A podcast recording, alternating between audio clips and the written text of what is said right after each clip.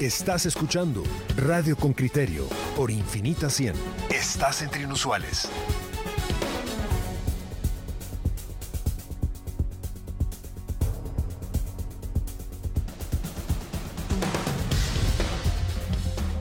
Coyuntura.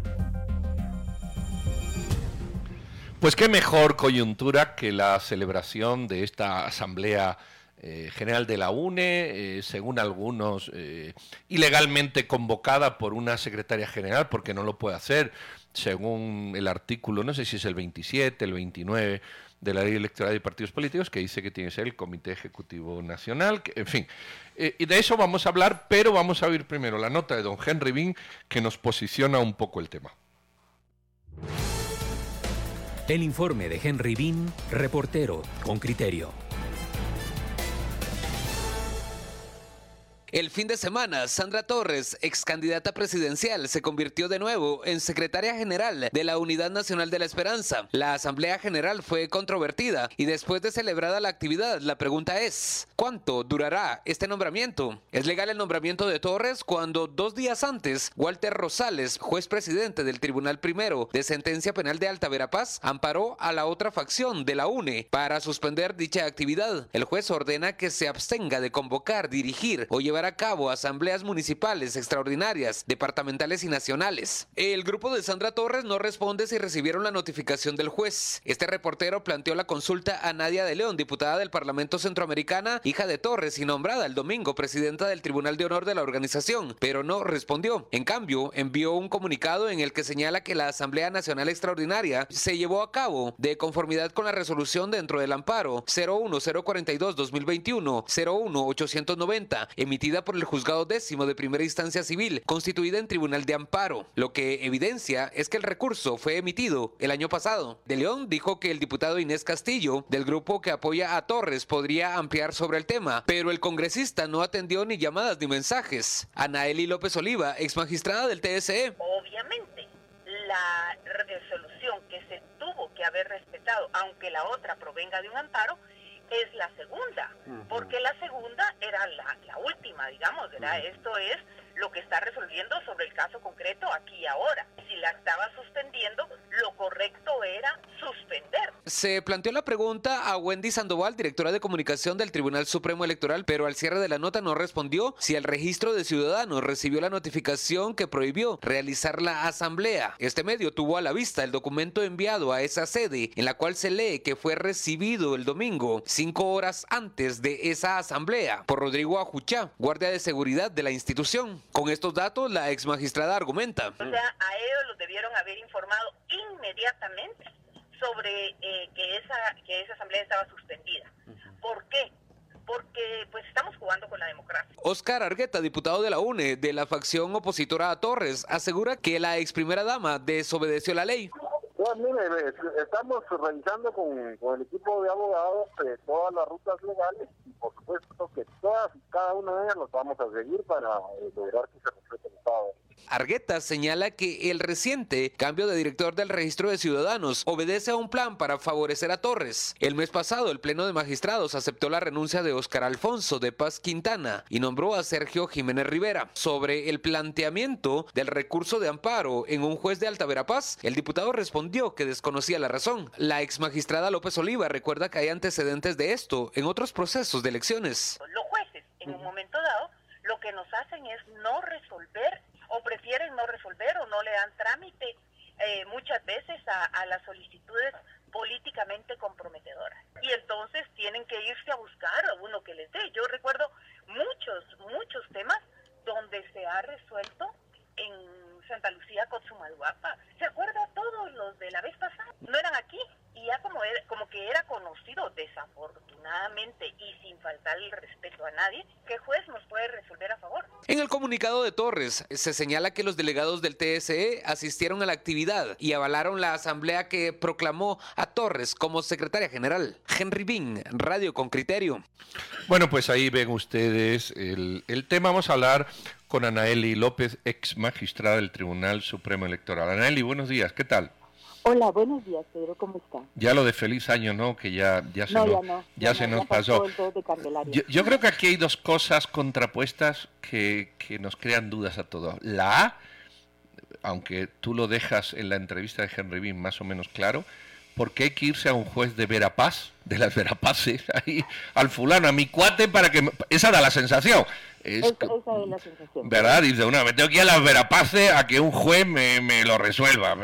Primero, no está muy bien eso visto. Y lo segundo es, ¿por qué habiendo un amparo, sea el juez bien visto, no sea el juez bien visto, el Tribunal Supremo Electoral también lo ignora? Conclusión, eh, en las dos situaciones lo que hay es un- una especie de, de- de negación a la ley. Correcto, eso es lo indignante. Es decir, eh, si la Constitución dice que gobernantes y gobernados debemos estar sometidos al sistema de derecho, que somos un Estado de Derecho, eh, bueno, pues si somos un Estado de Derecho, lo mínimo que podemos hacer es respetar una sentencia, que una sentencia es ley para las partes. Pero lo más indignante es que sea la autoridad la que ignora una sentencia. Entonces, si bien es cierto, eh, eso que dices de, de que nos vamos a buscar un, un de por allá, un amigo, uno que me diga que sí, a veces no es uno que me diga que sí, sino uno que no esté muy ocupado, que no tenga tanto trabajo y que me resuelva rápido. Porque lo que pasa es esa- ese eh, cúmulo de casos que tienen los jueces, que aunque el amparo tiene prioridad, ellos dan en orden, entre, entre comillas, ellos van en orden y entonces tienen que conocer, aunque el amparo tiene prioridad, ellos dicen hay mucho trabajo, no tenemos comunicadores, no tenemos quien notifique, no tenemos, bueno, pero desde Bajadera Paz hasta acá sí lograron notificar. Entonces, eh, son cositas que, que, que ponen en el tintero cierto grado de dudas, pero el sistema de derecho en Guatemala ha sido utilizado así. Recordemos el caso, por ejemplo, del exalcalde de Villanueva, su resolución que él sí podía correr vino de, de un juez que no que tampoco era de ni de Guatemala ni de Villanueva, ¿verdad? Entonces, eso es interesante, buscan juzgados que estén más o menos desocupados, que le resuelvan rápido, y lo peor sería, buscan amigos, ¿verdad? Aquí en Guatemala cae donde caiga según el sistema, en cambio ahí cae en el lugar. Ajá. Anaeli, eh, muchas gracias por responder la llamada. Le saludo a Marielos Chan. Mi pregunta es, ¿aún se puede suspender la validez de la asamblea? Eh, Por supuesto, por supuesto. Primero, se puede decir que es nula, porque lo que es nulo no nació nunca a la vida jurídica. Si había y estaba debidamente notificado el Tribunal Supremo Electoral, que aunque los señores delegados digan, a mí no me notificaron, eso de ninguna manera quiere decir que el tribunal, que es una institución a la que ellos representan, no estaba, no estaba notificado. El tribunal sí estaba notificado y por lo tanto ellos debieron abstenerse de asistir. Por lo tanto, eh, si la asistencia de ellos es nula, es abusando de poder, es ignorando la ley, eh, pues el acto en sí es nulo y por lo tanto lo nulo no tiene no tiene validez nunca, no nace a la vida jurídica. Muchas gracias, Anaeli. Buenos días. La saluda Roberto Wagner. Un- eh, usted en el reporte menciona algo, digamos, que pues es, es muy cierto. Yo comparto con usted que se está jugando con la democracia.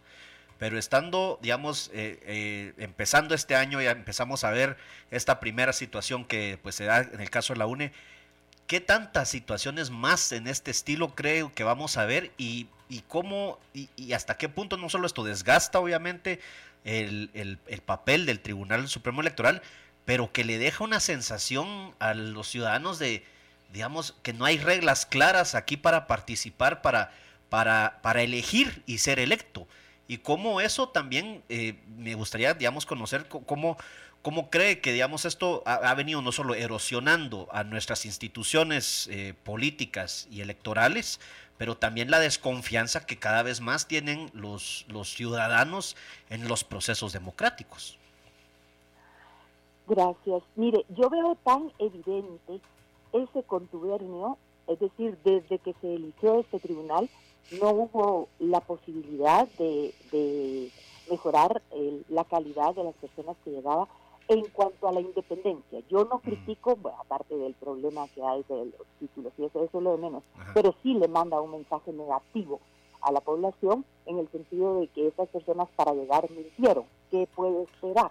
Esa es la, la lo uno. Lo dos, que es bien importante, el sistema electoral se corrompió de tal forma que hubo necesidad de hacer aquellas reformas tan eh, feas, si así se quiere, y tan imposibles de, cumplir respecto a la publicidad, que nos dejaron maniatados, ¿verdad? Entonces, los nuevos partidos no tienen posibilidades, pero los viejos partidos eh, están tan ansiosos de poder que aún entre ellos o hacen componendas, como diríamos, o eh, se parten el pastel nada más, pero sí vamos a tener problemas serios, vamos a tener, no sé si, si algunos candidatos van a intentar repetir, pese a que ya se les dijo que no, y que hay, eh, pues...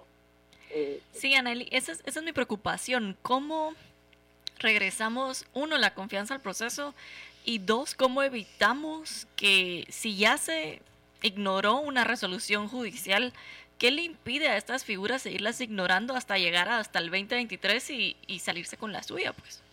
Correcto, eso es lo más indignante. Yo creo que ahorita debemos hacer todo lo que sea eh, eh, necesario. Lo más triste va a ser que despidan al pobre señor que recibió y publicó que sí había recibido la notificación. O sea, eh, abiertamente dijo si la recibimos. Eso, como decimos, la pita rompe por lo más delgado y eso no resuelve el problema de la democracia. El problema de la democracia es que los partidos políticos ponen a sus magistrados. Entonces, la independencia aquí, eh, como no existe, la dependencia total es voy a hacer lo que ustedes ordenen. Y eso es terrible para el sistema de derecho y para el sistema electoral y para la democracia. Se muere. Tenemos que eh, como decimos, hacer bulla, ¿verdad? Demostrar que las cosas se deben hacer conforme a derecho. ¿Y qué herramientas, qué herramientas, nos, qué herramientas nos sugiere? O sea, además de hacer bulla, digamos, a partir de los medios de comunicación o las redes sociales, ¿hay algún tipo de herramienta legal o esto tiene que llegar a la Corte de Constitucionalidad o esto hay que llegar a manifestar al Tribunal Supremo Electoral? No sé, ¿qué, qué, qué herramientas tenemos nosotros y, y quienes estamos preocupados por este proceso? Mire, yo le voy a decir algo que tal vez es hasta íntimo, ¿verdad? Pero en el Tribunal Supremo Electoral los empleados tienen una conducta de sumisión y pánico. Ellos hacen lo que dicen los magistrados. Entonces los magistrados, cual pavo real, eh, se empoderan y ordenan cosas que son ilegales y sin embargo eh, la gente las hace porque tiene miedo de perder su trabajo. Entonces hay eh, ese tema, ese tema allá adentro es, ha sido los últimos tres tribunales de esa forma. Entonces uno ha tocado pelear, ¿verdad?, contra esa, contra esa dictadura de los partidos adentro del Tribunal Supremo Electoral. Hay, hay, hay, un artículo, Aneli, que, que es clave en esto, por si tienes información de cómo, de cómo se, se, interpretó, se anuló, se adaptó el artículo 29 de la ley electoral que dice que el Comité Ejecutivo Nacional es el que tiene la misión de convocar a la Asamblea Nacional no la secretaria ejecutiva que, pudo ser la señora Torre. Eh, esa convocatoria de la Asamblea que no está en ley y que, y que de alguna manera usurpa el tema, usurpa la calidad, del, del, comité, eh, ¿cómo lo ha interpretado el Tribunal Supremo para eh, para sí, independientemente del amparo del juez de las Verapaces, eh, como el Tribunal Supremo ha dicho, oiga, aquí dice que no, ¿qué, interpretación le da para permitírselo al margen, como digo, del amparo? Exacto, eh, la interpretación es eminentemente política, ¿verdad? no es legal, porque la ley es clara, quien debe convocar es el Comité Ejecutivo, de ninguna manera el, el secretario general tiene esas facultades, ¿verdad? Entonces, al haber eh, convocado, la convocatoria es nula y por lo tanto, desde ahí inicia la nulidad de la, de la asamblea. Si, si el hecho que le dio origen es nulo y la celebración en sí también es nula porque ya había un amparo, eh, el acto es nulo, de pleno derecho. Entonces lo que tiene que hacer el Tribunal Supremo Electoral es declarar la nulidad para no incurrir ellos en incumplimiento de funciones, ¿verdad? Es decir, eh, el imperio de la ley es, es uh, constitucional, no antojadizo, ¿verdad? Y la ley es clara en este caso. Y, si, no, y si no lo hace el Tribunal Supremo, eh, ahí como, como bien decía Marielos nuevamente, ¿qué pasa? Exacto, ese es el problema de un sistema de derecho eh, eh, positivo sometido a los partidos políticos, ¿verdad? Porque el, el sistema de derecho deberá ser interpretado conforme al tenor de la ley o al espíritu en ausencia de claridad de la ley. Pero en este caso no hay ausencia de claridad, el, el tema es totalmente claro. Es más, hasta la resolución que autoriza la celebración de la Asamblea eh, tiene una firma bastante irregular, entonces desde ahí debiéramos empezar, desde la convocatoria. Entonces, promover la nulidad de la convocatoria. Viene el otro problema. ¿Quién tiene esa facultad? ¿Quién puede? Solo los partidos políticos. Entonces, la UNE, eh, cualquier, obviamente la otra UNE, ¿verdad? O cualquier partido político que tenga interés, eh, que obviamente son las únicas personas que tienen interés, eh, puede plantear el hecho de que esa es nula. Esa convocatoria, empezamos por la convocatoria, así votamos todos, que la convocatoria es nula y, y por lo tanto la celebración de la Asamblea es nula y además tiene otra nulidad que es la sentencia. Muy bien, Anaeli, muchísimas gracias por estas explicaciones. Eh, parecían claras, están claras, y, lo que da la impresión es de que se pretenden confundir con la legalidad, cuando todo apunta a que esto es una, metedura de pata consciente, es decir, el ejercicio de la ilegalidad más palpable a favor de no de un partido político, sino de una persona como es la señora Torres y evidentemente el partido que arrastra, aunque no es culpa del partido, quiero decir, no, no hay que culpar al partido, sino a este liderazgo tan particular. Muchísimas gracias por tu comentario, muy feliz martes y muy agradecidos contigo. Gracias, un abrazo, que estén bien. Igualmente. Gracias. Regresamos con los oyentes con criterio los comentarios. Andrés Morales nos dice, la herramienta es la ley misma. Todos deben vivir sometidos a ella independientemente del puesto que desempeñe. El poder radica en el pueblo y si no está de acuerdo con algo o ve que están desenllanando nuestra Carta Magna, debe manifestar su inconformidad. Bueno, Andrés dice, la herramienta es la ley misma, todos deben vivir sometidos a ella independientemente del puesto que desempeñe. El poder radica en el pueblo y si no está de acuerdo con algo o ve que está desdeñando nuestra Carta Magna, de manifestar su inconformidad. ¿Esa la has leído eh, para que vean la atención. Que Doble, doblemente. Venga, se oye muy poco el audio de la entrevistada, ya pasó. Buenos días, en el tema que están hablando del Partido Unidad de la Nación, no creo que se esté violentando la democracia, ya que somos el pueblo, no hacemos votaciones en asuntos internos de este partido. Sin embargo, creo que se está rompiendo la república, ya que tienen comprado diferentes poderes que representan un sistema republicano. Les habló Alejandro López. Bueno, pues sea republicano, sea democrático, lo cierto, hay, un uso extensivo de la palabra democracia que a veces es sinónimo de república, ya lo, ya lo dijo algún autor italiano, pero el, punto es, la ley está muy clara y dice, solo lo puede convocar y, en fin. Heriberto Jesús Sifontes nos dice, echa la ley, echa la trampa. Este proceso electoral va a ser de huizachadas. Yo creo que eso sacamos de la entrevista con Anaeli, la interpretación política, es eminentemente política, no es basada en el Estado de Derecho, ¿verdad? Y, yo creo que eso es como que el gran error que, que, se ha cometido, confundir el Estado de Derecho con la interpretación política que nosotros le damos a la ley a favor de nuestro interés. Y, y eso es lo que ha permitido que estas cosas se den sin mayor tipo de consecuencia, ¿verdad? Porque lo hablábamos con la, la ex magistrada, ¿qué va a pasar? Si el TCE no sale a decir que esto es una asamblea nula, ¿qué va a pasar? O sea, ¿qué le queda al resto de nosotros? Bueno, el TCE parece que no está... Yo, yo, muchas veces me... Cuando llegué aquí vi bien, o, o, al menos me parecía bien, la organización, la organización jurídica, o sea, la organización. Luego me he ido dando cuenta de que el TSE debería ser posiblemente una sala de la Corte Suprema y no un tribunal, porque al final no es un tribunal, porque al final cualquier reclamo se va a la Corte Suprema, igual que la Corte de Constitucionalidad no es la Corte de Constitucionalidad, es la Corte Suprema de la Corte Suprema.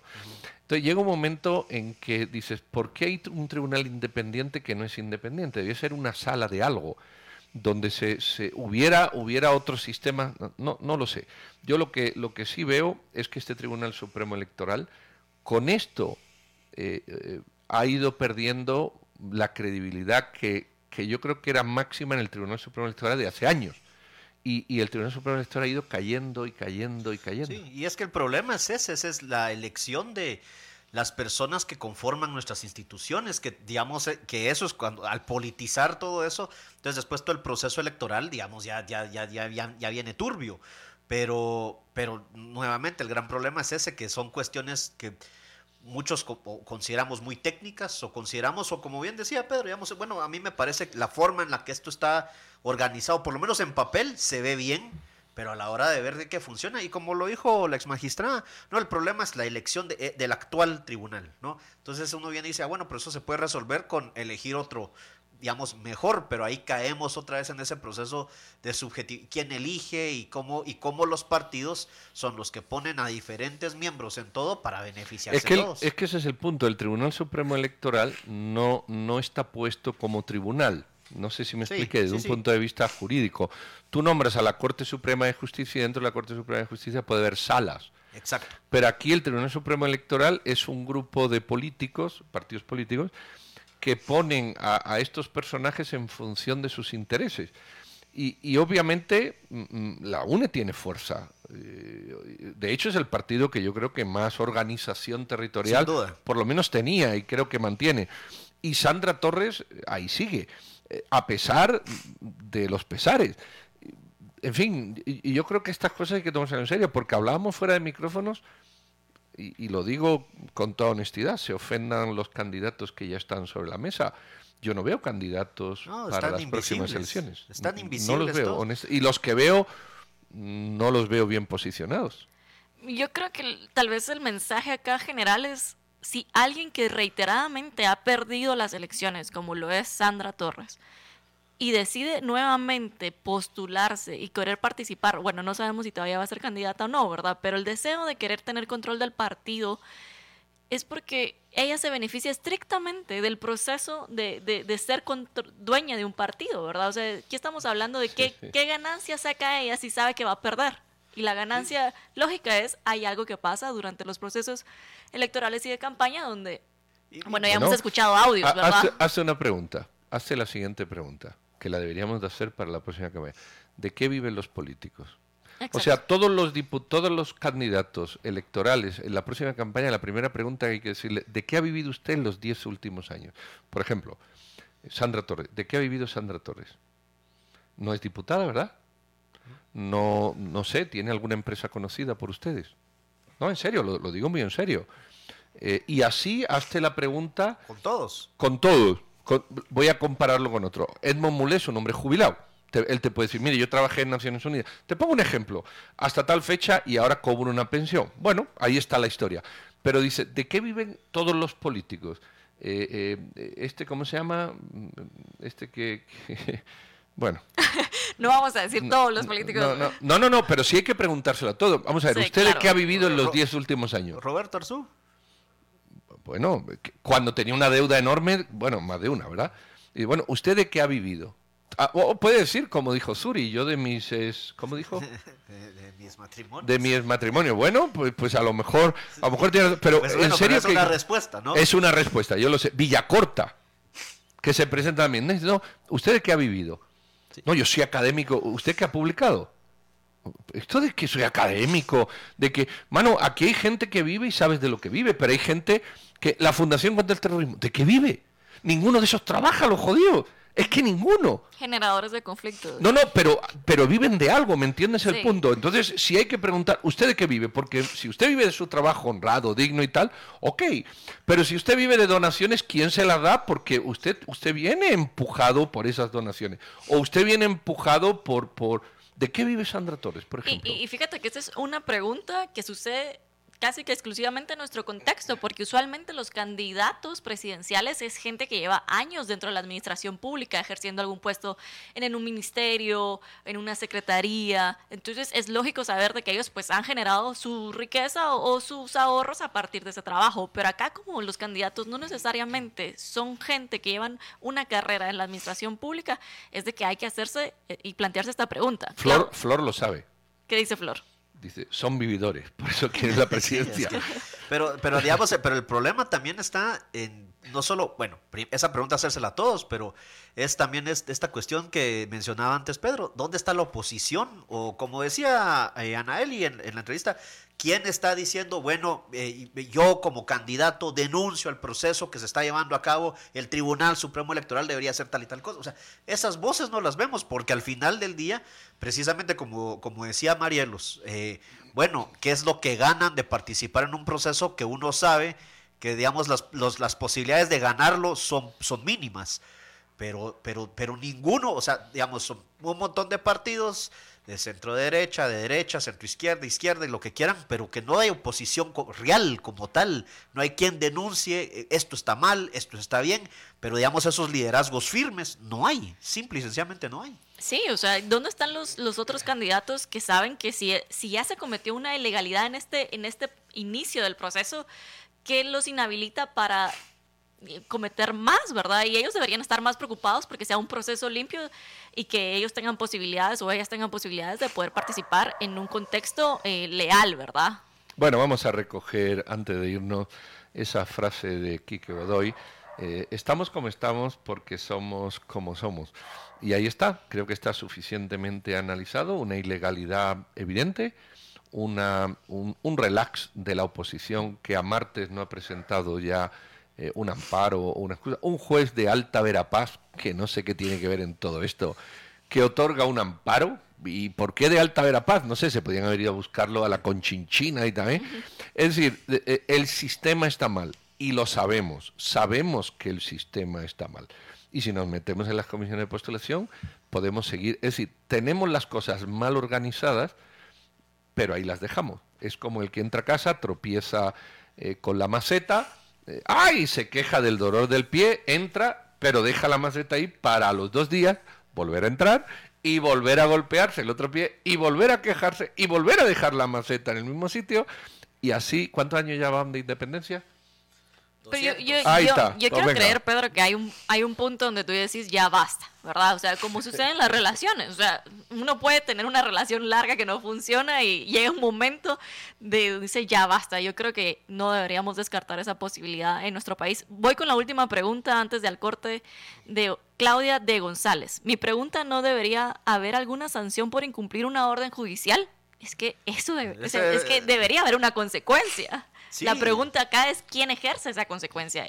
Y lo que nos dice la entrevistada es el Tribunal Supremo Electoral. Y si no son ellos, ¿quiénes? Sí, no, pero no.